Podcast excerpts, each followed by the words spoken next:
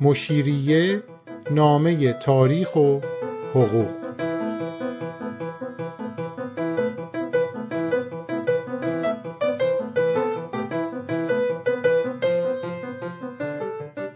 قسمت هفتم از فصل سوم.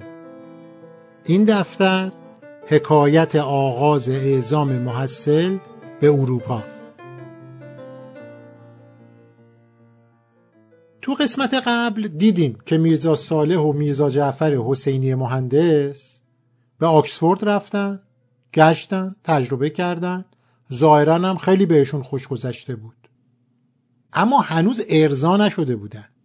البته از گشت و گذار و شناخت انگلستان. فکر کردن بد نیستا که بریم جاهای دیگرم ببینیم. سفر بیشتر تجربه بیشتر شناخت بیشتر. برای همینم میرزا صالح و میرزا جعفر یه بار دیگه از گزینه های محدودشون بهترین بهره برداری رو کردند به جای اینکه یه راست برگردن لندن رفتن به مناطق روستایی ناشناخته‌ای در غرب انگلستان. دیگه به زبان انگلیسی مسلط شده بودن.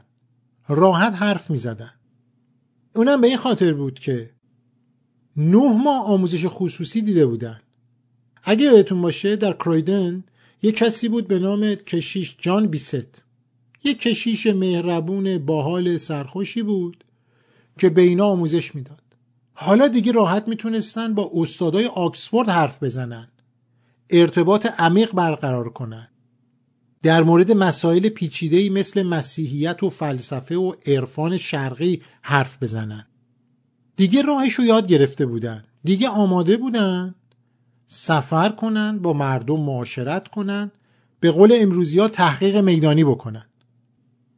اونا درست در زمانی به انگلستان رسیدن که بهش میگن عصر شکوفایی اقتصادی اجتماعی و سیاسی انگلستان. پس چیزای زیادی برای دیدن و یاد گرفتن وجود داشت. خلاصه بعد از اینکه از آکسفورد خارج شدن در اکتبر 1818 به یه شهری رفتن که چشمه های آب معدنی معروفی داشت. خیلی هم شهر زیبایی بود. به اسم شهر باث. وقتی به این شهر می‌رسن روزنامه تایمز یه داستان خیلی جامعی از اقامت میرزا صالح و میرزا جعفر در شهر باث میده. می نویسه آنها به همراه آقای جی اچ گیبز از ساختمان ها، تلمبه خانه ها و غیره دیدن کردند. شب حمام گرمی گرفتند و از پدیده فوقلاده چشمه های آب داغ بسیار شادمانتر از پیش گشتند. میرزا صالح و میرزا جعفر دقیقا همون کاری رو داشتن می‌کردن که جهانگردای اروپایی که میمدن ایران می‌کردن یعنی چی؟ یعنی از همه سوال می‌کردن تو همه چی سرک میکشیدن می‌خواستن همه چی رو تجربه کنن با همه حرف می‌زدن. همون کاری که سرگور اوزلی وقتی به ایران اومد کرد. ویلیام اوزلی سرجان ملکوم دیگران. اینا هم یاد گرفته بودن. جا پای اون انگلیسی ها گذاشتن. نکته دیگه ای که وجود داره در این سفرشون اونا دیدن که این شهر یکی از شیکترین و مجللترین شهرهای اون زمان انگلستانه. برای اینکه این دو محصل دیده بشن تو این شهر باید لباس متفاوت بپوشن. اگر لباس انگلیسی تنشون باشه هیچکی متوجه نمیشه اینا کیان. بنابراین رفتن سراغ صندوقاشون لباسای ایرونیشون رو در آوردن می‌خواستن خارجی بودن و از طریق لباساشون به رخ بکشن. اتفاقا این دو میرزای زبل به عمد جوری لباس پوشیدن که تو چشم باشه.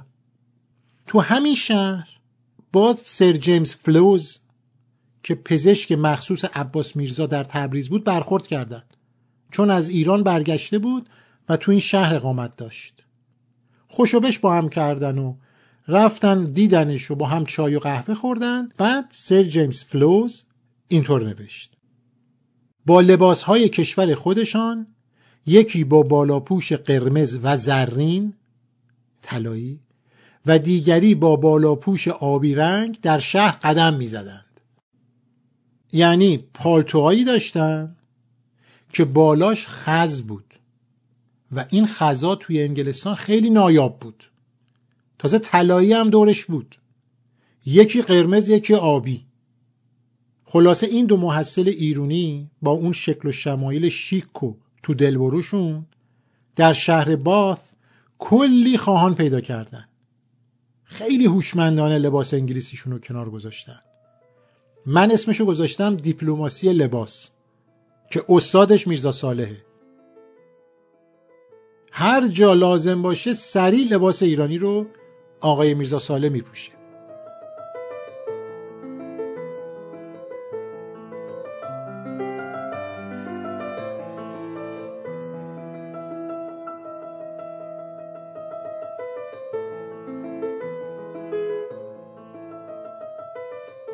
توی شهر داشتن برای خودشون میگشتن.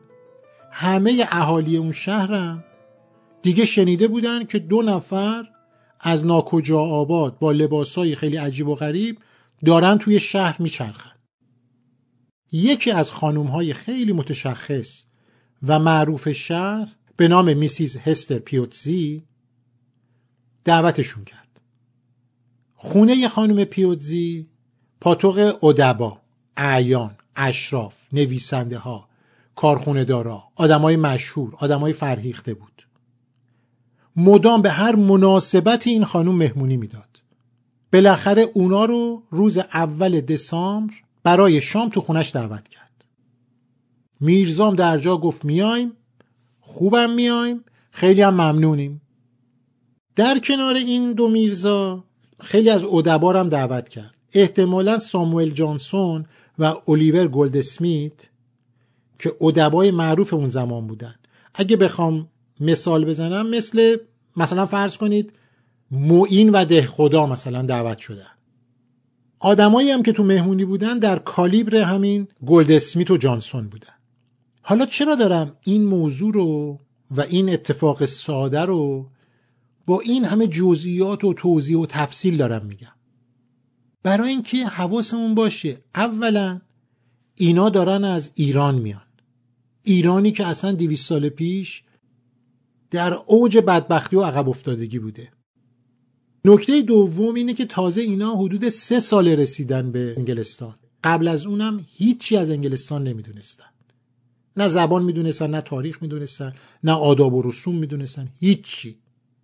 نه این تشریفات پیچیده که باید سر میز رعایت کنن می‌دونستن. خب حالا وسط این مهمونی با این همه زرق و برق و با این آدمای عجیب غریب باید برخورد کنن. شما می‌تونید تصور کنید که اینا تو چه موقعیت سختی بودن. اما این دو جوون با اعتماد به نفس خیلی بالا با سر بالا مثل انگلیسیا برخورد می‌کردن. حالا شما فکر می‌کنید من دارم اقراق می‌کنم. اما اقراق نیست. همین خانم پیوتسی به یه دوستش یه نامه ای نوشته که این نامه الان هم هست. حیرت کرده.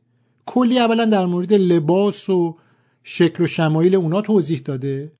بعد گفته آنها به زبان ما مسلط شدهاند و از آداب و رفتارهای اروپایی ما هم چیزی کم نمیگذاشتند. تا اینجا که همش حرف از حوزچه های آب گرم معدنی و مهمونی خانم پیوتزی و شام و رقص و عشق و حال بود.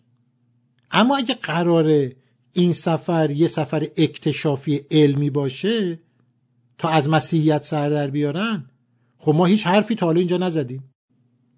آیا اینا فقط مشغول همین مراسم ایشونوش بودن؟ نه اینطور نیست.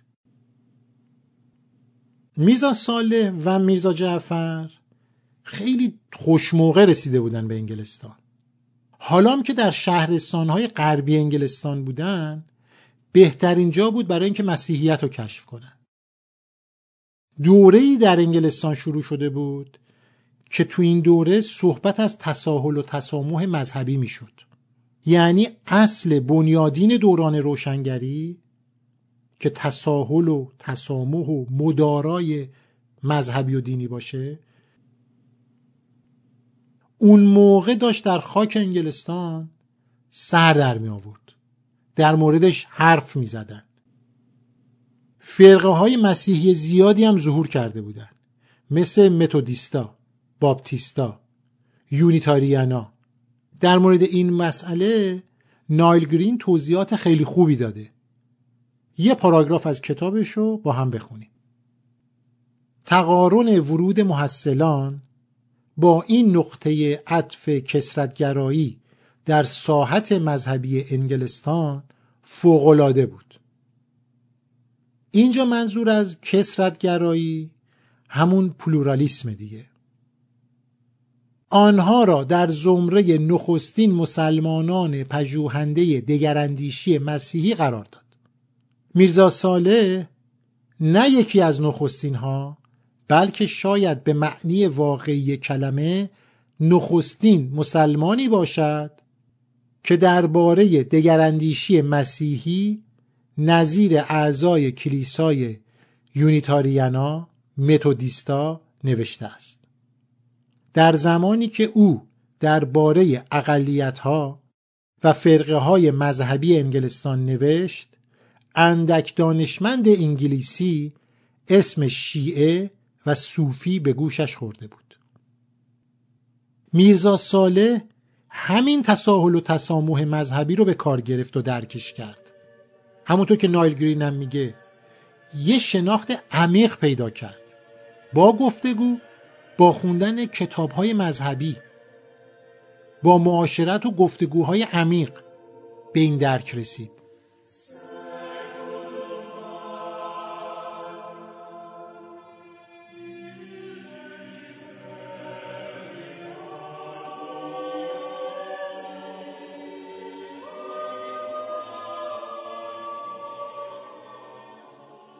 اگه بخوام بگم تا چه حد میرزا ساله این تساهل و تسامح مذهبی رو این مدارای مذهبی رو که هر کسی به دین خودش و هر کسی هم محترم قرار نیست ما یه کسی رو کافر بدونیم یه کسی رو مرتد بدونیم یه کسی رو خارج از دین یا داخل دین بدونیم. نه هر کسی دینی داره محترم. منظور میرزا صالح اینه. و این دوره که در انگلستان کم کم این بحثا داره شکل می‌گیره. میرزا صالح هم خوشموقع رسیده. اینا رو درک کرده. حالا اگه بخوام یه نمونه به شما بدم که تا چه حد میرزا صالح این مدارای مذهبی رو درک کرده و عمل کرده بذارین الان بریم آخر سفر و برگردیم. داستان اینطوریه که میرزا صالح روز آخر در لندن داره از دوستاش خدافزی می‌کنه.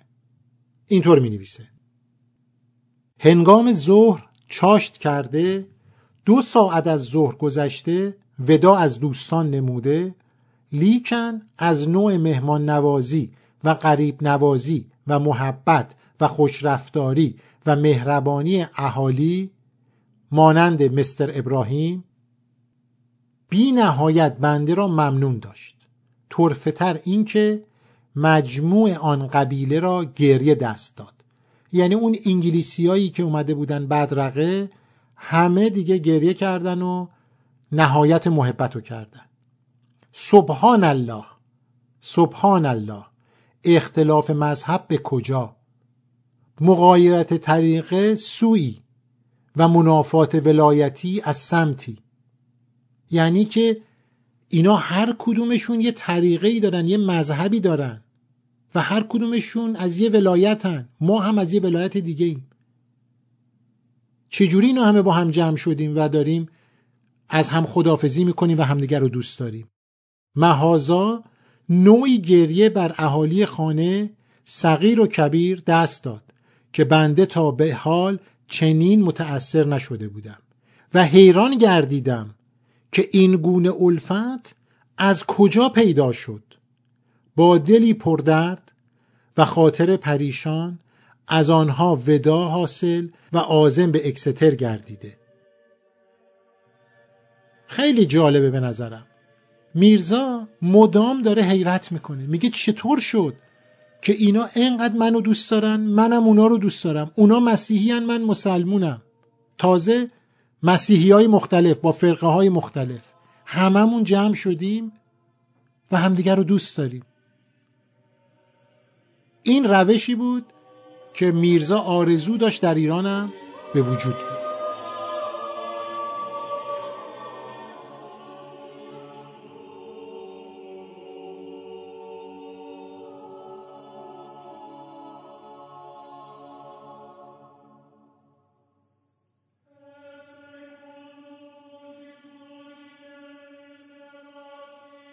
بعد از این داستان خیلی جالب برگردیم به سفر این دو میرزا ببینیم بالاخره اینا مسیرشون به کجا میره.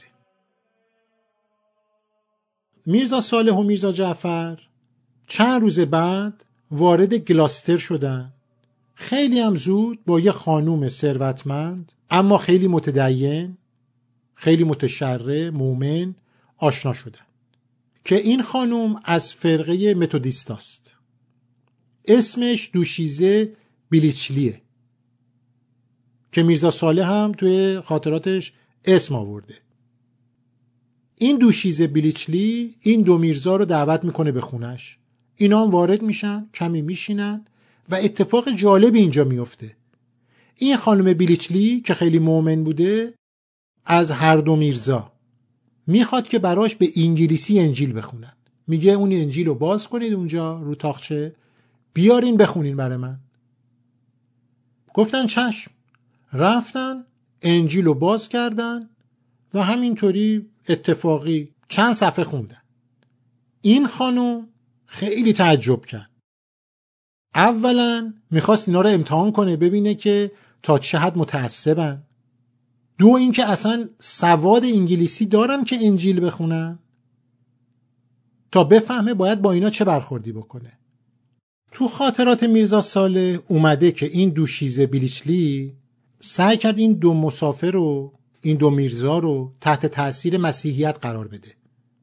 تشویقشون کرد که به فرقه متودیستا ایمان بیارن. این خانوم تبلیغ می‌کرد. این دو میرزا هم شروع کردن به بحث کردن. گفتن نخیر ما مسلمونیم اصول دینمون اینه اما به حرفای شما گوش می‌کنیم. شما تبلیغ مسیحیت رو بکن. چون ما دوست داریم بشناسیم مسیحیت رو. اما هر جا که لازم باشه با شما وارد بحث میشیم.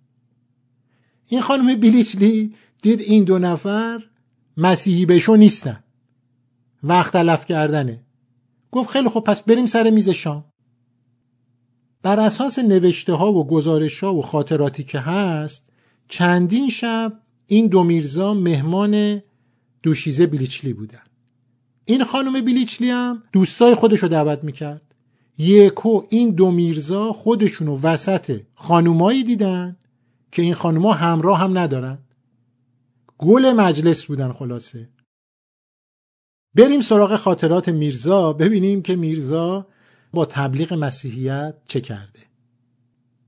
مس بیلیچلی نام دختری متمول زاهد و مقدس از سلسله متودیستا دختری در کمال فساحت و کمال با میرزا جعفر و بنده سالها بود که آشنایی داشت و گویا به زعم خود چنین یافته بود که اگر ماها در زبان انگلیسی ماهر شویم و انجیل آنها را بخوانیم و از کنه دین عیسوی با خبر شویم البته داخل به دین عیسوی خواهیم شد. به آن ملاحظه به هر کدام از ماها جداگانه محبت ها کرده و با مردمان صاحب دین و تقوا آشنا کرده. و ما هم سالها بود که با مشارون علیها و رفقای او به مباحثه مشغول بودیم. ببینید؟ به مباحثه مشغول بودیم سالها. حالا یه مقدار البته داره میرزا اقراق می‌کنه که سالها. در هر صورت شب در آنجا شام خورده جمعی از دختران بدگل و مقدس در آنجا آمده. الحق تا یک ساعت قبل از نصف شب با دختران مزبوره چرند گفتیم و بعد از آن به منزل خود رفته. خیلی جالب این داستان. یعنی بحثم کردیم مباحثم کردیم. مسلمونم باقی موندیم. با دخترانم تا نصف شب چرند گفتیم و خندیدیم و کیف کردیم.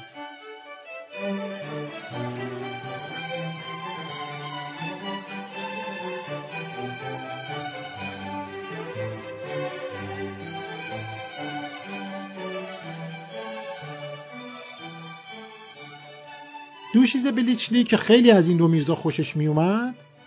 گفت من شما رو می‌برم یه تور فرهنگی تاریخی اجتماعی در شهر گلاستر بعدش هم رفتن هومه شهر با همدیگه نهار خوردن. مدام هم اونا رو به کلیساها و سالن‌های دعا می برد.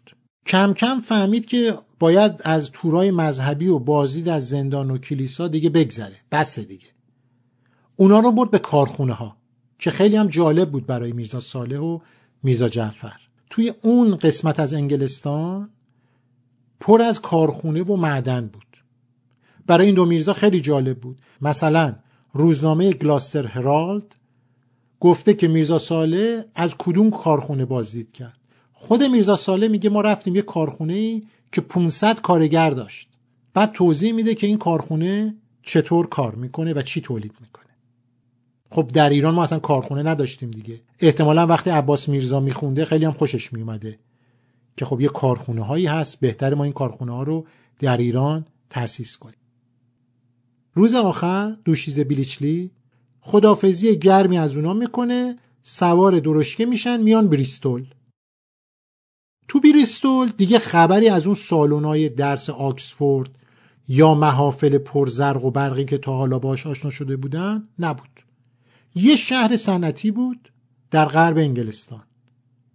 در واقع اونا با انگلستانی روبرو شدن دودالودتر هواش کسیفتر پر از کارگرای کارخونه ها پر از دگراندیشان دینی. یعنی روشنفکران دینی در اون فضاهای کارگری خیلی رشد می‌کردن. تمام روزشون رو اختصاص دادن رفتن آهنگریا کارخونه های بطری سازی بلورسازی همه اینا براشون خیلی جالب بود. اتفاقا این کارخونه ها نماینده همون مدرنیته مکانیزه بود که عباس میرزا فرستاده بود تا این مظاهر تمدن رو ببینن. همینطور که توی شهر میچرخیدن با یه خانوم خیلی مهم و تاثیرگذارم آشنا شدن. خانوم هانامور به نظر می‌رسه این خانوم هانامور جالب توجه ترین زن انگلیسی در کل سفرنامه میرزا ساله میرزا ساله خیلی شیفته این خانوم شده. یه خانوم جا افتاده خیلی محترم. بعد میگه که ما نشستیم با خانوم مور چندین ساعت گپ زدیم. هانامورم از دینشون پرسیده بود.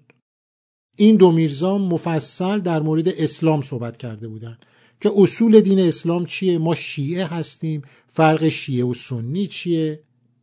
میرزا میگه که این خانوم یه خانوم فاضله. میگه منم خیلی خوشم اومد و براش احترام زیاد قائلم. این قسمت رو با نوشته از ویلیام رابرتس که یه زندگی نامه نویس معروفی در انگلستان بود تموم کنیم. این آقای ویلیام رابرتس یه زندگی نامه در مورد خانم مور نوشته دهه 1830 چاپ شده. داستان برخورد میرزا جعفر و میرزا صالح و با این خانوم مفصل توضیح داده. یه پاراگراف از اون رو بخونیم. دو نجیب زاده که با چشمانداز آموختن زبان انگلیسی و آشنایی با هنرها و علومی که بریتانیا در آنها شهرتی متعالی داشت به این کشور آمده بودند. آنها نزد او آمدند یعنی نزد خانم هانامور و به دلیل اعتبار و مرتبه و مأموریتشان تکریم شدند. یعنی خانم هانامور تحویلشون گرفت. خانم مور اثر خود در باب تقوای عملی را به دوستان تازه ایرانی خود عرضه کرد. آنان گفتند که پس از بازگشت به وطن بیدرنگ آن را به زبان خود ترجمه خواهند کرد و گفتند این کتاب باید نخستین اثری باشد که با آموخته هایشان از دانش چاپ و به وسیله دستگاه چاپی که با خود به ایران خواهند برد چاپ می شود. آنها به پرسش های خانم هانامور پاسخ دادند. از آشنایی با کتاب مقدس گفتند و گفتند عهد عتیق و جدید را خانده اند. گفتند کتاب های ایوب نبی را به سایر بخش ها ترجیح می دهند. خانم مر در پاسخ گفت پس گمان کنم شما احترام ویژه‌ای برای شخصی که ظهورش مشخصا در این هر دو کتاب پیش بینی شده قائلید. آنها با شنیدن این سخن مشتاقانه سر به تایید تکان دادند. یه نکته ای که من مدام دارم تکرار می‌کنم حتما هم برای شما تکراریه اینه که بابا این دوتا میرزا خصوصا میرزا ساله آدم پرت و پلایی نبود. تو همین دوران کوتاهی که در انگلستان بودن کلی کتاب خونده. این ویلیام رابرتس کم آدمی نیست. زندگی نامه نویس معروفیه. اینجا میگه که این دو نفر کتاب مقدس رو خوندن عهد عتیق و جدید رو خوندن از مسیحیت سر در میارن. تازه میگن ما اون قسمت ایوب نبی رو بیشتر خوشمون میاد. تو قسمت بعدی داستان رو ادامه میدیم. می‌خوایم ببینیم که این محصلین در انگلستان تو این مدت چه کار کرد